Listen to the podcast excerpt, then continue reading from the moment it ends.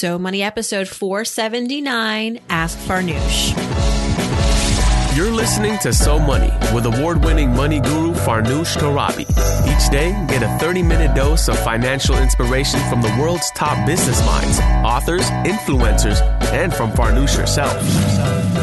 Looking for ways to save on gas or double your double coupons? Sorry, you're in the wrong place. Seeking profound ways to live a richer, happier life. Welcome to So Money. You're listening to Ask Farnoosh. It is Friday, October 7th. Welcome to the show. I'm your host, Farnoosh Torabi. We are well into October now.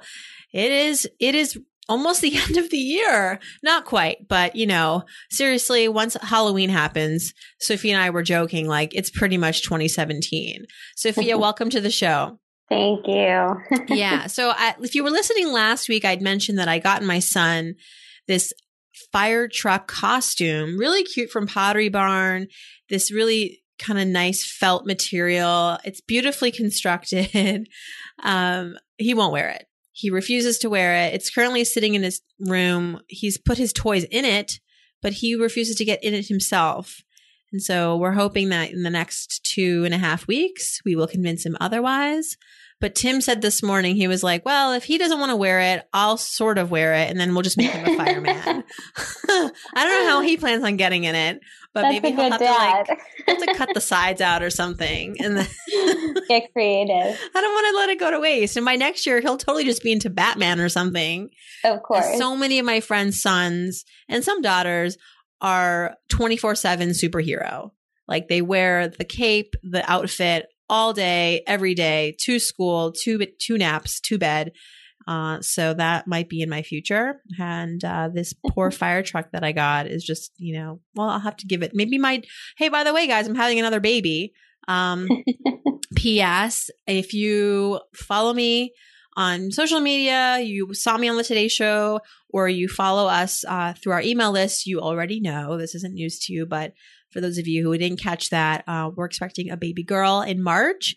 And uh, so this, my point in saying this as well is that she will wear the fire truck costume uh, if Evan won't. And we're really excited to have a girl this time to experience that. Any parents of girls out there, I'm I'm open to all your advice.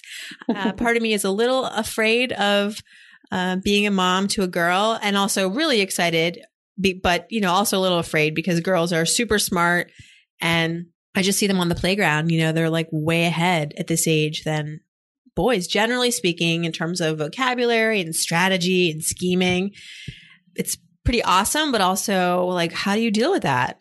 Open to your suggestions. And speaking of opening to your suggestions and wanting to hear from you, um, you know, every month, every week, actually, I write for mint.com now. I'm their uh, featured columnist, and we wanted to dedicate one column per month to auditing a Mint user's account. Excuse me, account.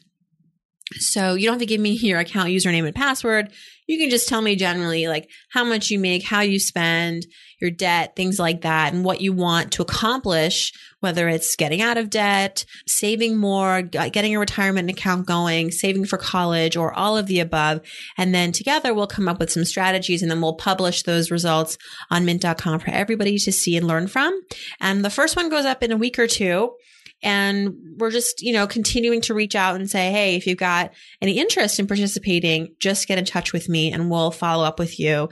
The email to reach out to me at is farnoosh at so many moneypodcast.com and uh, let us know that you heard about this through the podcast and that you have to be a mint user to qualify. That's the one thing but mint is free. So hopefully uh, you'll if you're already on there great. If you haven't check it out. All right. So let's go to our questions this week. I understand we have some people who are talking prenup. We have some people who want to start businesses. We've got it all. Our first one, though, is about student loans. It's from Sarah. She writes in and she's currently using the income based repayment program to pay for her student loans. She has about 176,000 at 7.8%.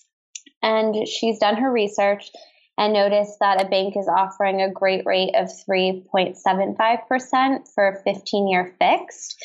And show, so she's also heard a rumor that rates might go up by the end of the year. So she's wondering if maybe she should refinance with this new opportunity or stay with her income based repayment program. Right. Wow. So, okay, first of all, $176,000 in student loans. That is that is a lot and 7.8% is a a lot of interest for especially for that amount of debt. Uh, the income based repayment program can be very helpful. You know, the way that works is that it's a government program. If you're a federal loan borrower, you may be able to qualify if your debt is just too much to carry. And in this situation, $176,000. I would think she would qualify. She sounds like she did. And how it works is it pegs your payments, your monthly payments to no more than 10 or 15% of your income. And if your income um, rises, then of course your monthly payments will rise because it's a percentage base. And if you haven't, after 20 years or 25 years, sorry, um, paid it all off, then the remaining balance is forgiven. So that's great. But enter this new possibility to refinance with this bank at 3.75% fixed for 15 years. I kind of like that. You know, knowing nothing else, I think that that's a very low interest rate. And yes, interest rates, I mean, have nowhere to go but up at this point.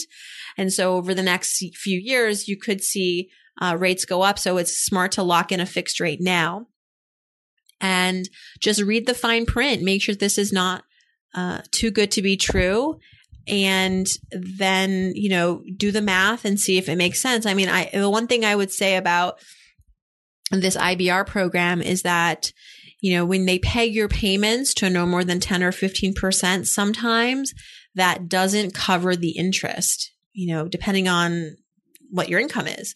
Um, and so if that happens, uh, they the program says they will pay your interest for the first three years, but the interest then gets tacked on to the total amount that you owe. So your balance could go up in an IBR program. Your monthly payments will be more affordable because it's pegged to what you can afford, but just be cautious of that happening as well. For anyone out there who takes on an IBR program, you might, you know, uh, find one day that your balance is like not getting any smaller and that may be because that the interest was getting tacked on to it um, you know because the government was taking care of it for you when you thought you were taking care of it.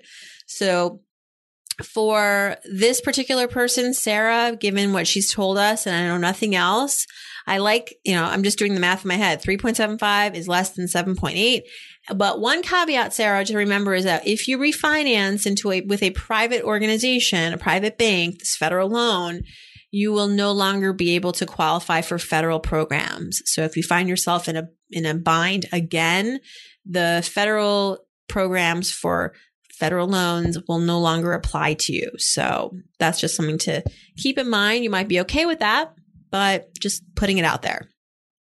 All right. We have Ashley next. She owns a small business. Yeah, and she recently got engaged. Ooh. Congratulations. she recently read that a prenup might be a good idea in her case, but she's not sure she can wrap her head around it. So she wants to know what you think. You know who got divorced recently? You know, girl boss. Oh yes, Sophia. Sophia that's so. it was in the news, and she Instagrammed it, so I think it's okay to talk about it now. I know nothing other than what I just read in the paper or the paper, the internet. Um, and she had a super tight prenup.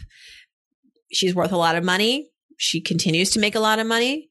And so she, she also lives in California, which is a, a community property state. Very important for people in that state who want to protect their assets in a marriage before going into the marriage, during the marriage, to have a prenup because a community property state, and there are nine of them, Arizona, California, Idaho, Louisiana, Nevada, New Mexico, Texas, Washington, Wisconsin. The way it works there is if you don't have a prenup, then you are beholden to your state's divorce settlement laws. And there, when you enter a marriage, your property becomes basically community property owned equally by husband and wife.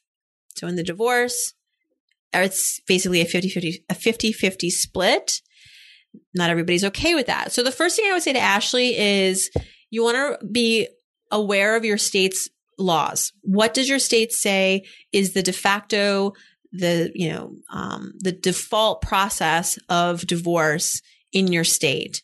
And if you live in one of these community property states, then most likely you will want a prenup, especially if you're asking this question. It sounds like you're probably interested in protecting your assets and also your income that you might be earning in your marriage. I mean, you could have a business that's a small business now, but it could grow very quickly and in your marriage could become a very lucrative and big entity. And if your marriage breaks up, if I hope that doesn't happen, but if that does happen, would you be okay with splitting all of that growth with your partner? And if you are not, then that's when a prenup may be able to help you out. But again, it all depends on what your state says. Maybe your state is more flexible, more lenient, and there's more of a workaround in the event that there's a divorce. But having a prenup too ensures that your divorce proceedings go by faster. And time is money when you're working with lawyers and court systems. So for all these reasons, if you want to protect your money and assets going into the marriage, during the marriage, then you want a prenup. And if you also want a fast and clean exit, also have a prenup. And make sure too that your partner reads it carefully and make sure that he also has a lawyer look at it carefully because what's happening, Sophia, I've read, you know, I did a lot of research on prenups as I wrote my book, When She Makes More. Mm-hmm. And what's happening now is like prenups are getting thrown out the, the window, like because people were signing them in duress. Oh, like goodness. people would come, like uh, the husband or the wife would would show up like the night before the wedding with this like twenty page prenup, and of course you're going to sign whatever at that point. You might be a little ticked off, but you're like, okay, I mean, my my relatives are in town. I have a dress. I gotta gotta sign this. And um, what what judges are finding is that if you were if you signed the prenup in duress, if you signed it and actually the prenup is completely one sided uh, it may not hold in a court of law once you get divorced. So it's important that it, you know, that obviously the person initiating the prenup is self-serving here. Like you want to protect your assets, but you also want to be, um, mindful of the other person's needs as well and make sure that you, you know, that it's a collaboration, not just like, Hey, I wrote this prenup here sign it. You have 24 hours you know make it um and and i know that prenups are not romantic. And you, the other thing to keep in mind is that postnups are also an option for those of us who are married and realize oh you know what? I should have gotten a prenup and i didn't. You can get a postnup. Um, it's essentially the same thing but it's done after the fact. So good luck ashley. Congrats on getting engaged and hope your business continues to flourish and just be smart, you know? And, and I, I mentioned earlier that prenups aren't romantic, but in this day and age, it's really important to be realistic. And I think if you have a partner who's mature and uh, understands where you're coming from, I think this shouldn't be too big of a point of contention. Hopefully, it's just something that you know you do along with getting your marriage license and all the other to dos uh, as you head down the aisle. All right, good question. Need a website? Why not do it yourself with Wix.com? No matter what business you're in, Wix.com has something for you. Used by more than 84 million people worldwide, Wix.com makes it easy to get your website live today. You need to get the word out about your business. It all starts with a stunning website with hundreds of designer made, customizable templates to choose from. The drag and drop editor. There's no coding needed. You don't need to be a programmer or designer to create something beautiful. You can do it yourself with Wix.com. Wix.com empowers business owners to create their own professional websites every day. When you're running your own business, you're bound to be busy. Too busy. Too busy worrying about your budget, too busy scheduling appointments, too busy to build a website for your business. And because you're too busy, it has to be easy. And that's where Wix.com comes in. With Wix.com, it's easy and free. Go to Wix.com to create your website today. The result is stunning. All right, our next credit question is about credit and it comes from Brianna. She's wondering about applying for an extended credit line on her current credit card or if she should just apply for a new credit card. She knows that both will pull a credit report and she doesn't know in the long run which would be better. True. No matter whether you're getting uh, an extended credit line from your existing credit card issuer or you're applying for a new credit card, chances are each of these companies will do a quote unquote hard inquiry on your credit report. One hard inquiry is not the end of the world, you know. So at the, at this point, I wouldn't say that that is going to be the game changer. What is going to matter, Brianna, for you as far as which route to take is are you happy with your credit card company? What kind of a credit line will they grant you? Is it enough? And so if you go to your credit card, maybe start with your credit card issuer and say, I'm interested in an extended line of credit. Before you run my credit check, what can I earn? Like, what's the additional line that I can earn? And if you're happy with that and you like this credit card company, and I like the idea of having everything under one roof for the most part, um, then stick with them. If they offer you a very little amount of credit and you're also maybe also in the market for a different kind of credit card that offers cash back, rewards, something like that, then maybe, yeah, you move into another card.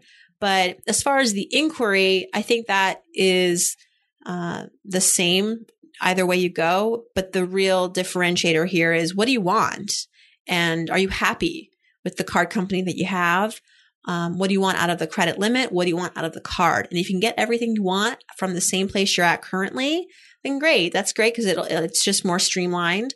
But um, other than otherwise, just go you know shop around and you can look for credit cards at sites like Bankrate.com, NerdWallet.com, CreditCards.com. We actually answered a question about an extended credit line, or I we mentioned it on the Today Show uh, last week on Friday when we were answering people's questions, somebody was asking about how to increase their credit score quickly. And one thing that I mentioned was you could potentially call your existing card issuer and ask for some extra credit. an additional 10 5 10000 dollars because what that does is it reduces your debt to credit ratio and that's a, about 30% of your credit score calculation. And within one or two billing cycles, you might see your credit score um, move higher, noticeably higher. Um, so that's a little, it's my little uh, nerdy that's, credit hour for you right there. fun fact. Yeah, fun, fun, nerdy credit fact. well, sticking with the uh, credit card theme, but a question now about rewards comes from Carrie and she recently got a rewards credit card to earn travel rewards after doing a lot of research. And basically, the gist of the card is there's a one to one dollar to point system and one to two for travel and restaurant expenses. And she has the ability to pay rent using her credit card, but there's a 3% fee. So she's wondering if it's worth putting the rent to get the points on her card, mm-hmm. even though she says she knows it's a little silly that she would be paying a fee. So the question is, is it worth paying the fee to get the extra points? Yeah. That, that really depends on what that fee amounts to every month. 3% of her rent. She didn't mention, did she mention how much her rent is? No, she didn't. Okay. So that's really the math that Carrie needs to do first. And I just did a hypothetical. I was like, let's say she makes a thousand dollars, her rent, sorry, is a thousand dollars a month. Then a 3% fee every time she, you know, charges that is $30 a month, $360 a year. So will your points from all your spending add up to more than $360 in value? Um, that's what she needs to estimate. So whatever you end up doing with your points, will you get something back in value that is more than if you were to just shell out $360 for it? And so because I don't know her rent and I don't really know how much she spends on this card, I can't answer this specifically, but that's kind of the thinking, the rationale. And, um, that's why I don't have a points. I do have a points card. And I don't think my rent landlord charges a 3% fee, although I don't have a landlord. I have a mortgage. I'm trying to think what I, but but I used to pay my rent with the with the credit card, and I don't think I got charged a fee. Maybe talk to your landlord and see if he can like reduce that fee for you. Everything's negotiable. that seems pretty high. I agree. Nowadays, I think most people want you to pay with either a ca- either cash, um, a check, or your debit card, though, because that way it's like instant money. Yeah. And I think maybe in order to process money from a credit card, it might just require, maybe they charge the fee because it requires extra expenses on their part. Well, yeah, the banks charge you a fee whenever the bank charges the merchant or the, the swiper a Right. fee. So it's like using PayPal, you know, or any one of these like online payment systems for the convenience. Um, there's what's called, well, if with, with cards, it's, it's actually called an, um, an interchange fee or a bank fee. So that is why some places, although it's prohibited now, will say we don't accept credit cards, you know, or we don't accept a certain kind of credit card, or you have to spend a minimum of 10 or $15 before we'll process it with a credit card because they just don't want to keep getting that bank fee. Um, but now what they're, what they're doing now to get around it is they're just charging consumers and saying, here's, you pay it for me. So I get it, but, um, you know, maybe she can, if she's been there for a while and she's, they can play nice, nice, you can go in there and say, can we make this maybe like 2% or 1% or whatever? See if he'll, if he'll negotiate. Definitely. Well, we're already at our last question, and it comes from the token mail this week. The token man. Fred. And he says that both him and his wife are 38, and he has a stable job, and she's a doc, a visiting doctor. And right now they have about one month of savings. And in December of this year, they'll have taken their credit card debt from 49,000 down to 13,000. So they've paid off a substantial amount. And she really wants to open up her own medical practice next year, but they also want to buy a house now that they've kind of determined a location where they want to live. And she'll be the guarantor for her business loan. But he wants to know if they should both apply for both loans at the same time, the business and the mortgage, or space them out. Hmm. There's a lot going on with Fred. Uh, A lot. What I'm still stuck on is they only have a month in savings. Yeah, I think they need to boost that up a little bit. Don't you think? Yeah, I feel I feel like you should space it out just for even if you had like a year's worth of savings, I would still say space it out because if you're suddenly going out there um well, you said your wife's only going to be going for the for the business loan, I guess. But if she's also going to be on the mortgage, if she's going out, if it's going to look like she's a little credit crazy right now. That's what it's going to look like because when lenders start to look at her credit, they'll go, wow, she's also applying for a mortgage or she's also applying for a business loan. You know, and that could raise some red flags uh, or, or some alarm bells. Uh, we don't, you know, it's just, it's all those hard inquiries could potentially impact her negatively. And um, it's not that she won't get the loans, but they may not be the best interest rates or it's a risk. So I would just say space it out for that one reason. And for another reason is to, to just give yourself some breathing room. I think that's a lot to take on a home and a business at the same time, the, the debt of that. And so maybe first things first, increase your savings because that's going to be a big factor in determining your qualification for a mortgage. You know, when I applied for a mortgage, every time I've done it, they want to know immediately before they even, just to get pre qualified, they want to know your income, your savings, your debt. They want to know what's, what that pie looks like. And, um, if you only have a month of savings and, you know, that, that could, that could be a red flag. They would probably want to see more like three to six months.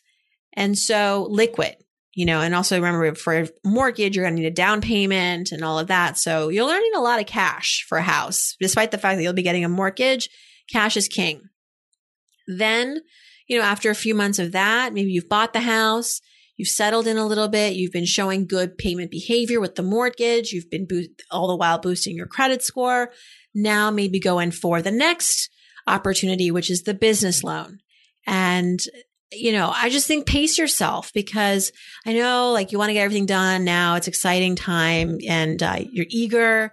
I get that, but you also want to be mindful of some of the the overwhelm that could happen with taking on all this debt and also the realities of being people in the marketplace shopping for big loans, multiple big loans at the same time that could raise some concern from underwriters like wow, are they taking on too much? So step by step, baby steps, I think is the best advice. And you don't have to wait too long. I mean, I'm just saying space it out by six months to a year. The other but, thing too is if you're buying a home, like you also want to have some money saved up for maybe some unforeseen expenses mm-hmm. that might occur because being a homeowner obviously means a lot of new responsibilities and you know again going back to being realistic sometimes things happen for better or for right. worse and you might need to make a few repairs things like that so you definitely want to have the money to make sure that you can afford those repairs right. when they when you need them that's a great point that's a great point and maybe your wife could start her practice a little, you know, by bootstrapping it a little bit at first. And then once she's kind of in it, can understand better the real amount of money that she's going to need to borrow as opposed to just saying, I think it's going to be about a hundred thousand or whatever, maybe borrowing more than she needs and spending more than she should. So that's the other benefit to waiting it out and um, being a little bit more prudent in your steps towards building a business and you know, I do think it's a great time to buy a home. Interest rates are super low and the fall is a bit of a quiet time to buy, but that also may mean that you won't have as much competition. If you find the house that you love, maybe you'll be the only ones to bid or just one of five instead of one of 50 as the summer proved. All right, guys and gals, Fred, Carrie, Brianna, and uh, Ashley, Sarah, thank you so much for writing in. We hope these answers were helpful to you. And as a reminder, if you have any questions for me, always just click on Ask Farnoosh, visit somoneypodcast.com and click on Ask Farnoosh. And if you would like to be considered for a mint audit, uh, I mentioned earlier that I'm doing these monthly reviews of people's budgets, people who are mint users. Let me know if you'd like to be uh, considered. Email me at farnoosh at somoneypodcast.com. And thanks so much for your support. We hit 3 million downloads last week. That was huge. Yeah. Burying the lead a little bit, but uh, thank you so much and hope you have a great weekend. I think Monday is Columbus Day, right? Yes. Hope you guys have a great long weekend and see you back here on Monday. We've got Aaron Task on the show. He is a dear friend, one of the first people I ever worked with in my career. And now he is at fortune.com running the digital side of Fortune magazine. So uh, stay tuned for his advice and his experiences with money. Hope you have a so money weekend.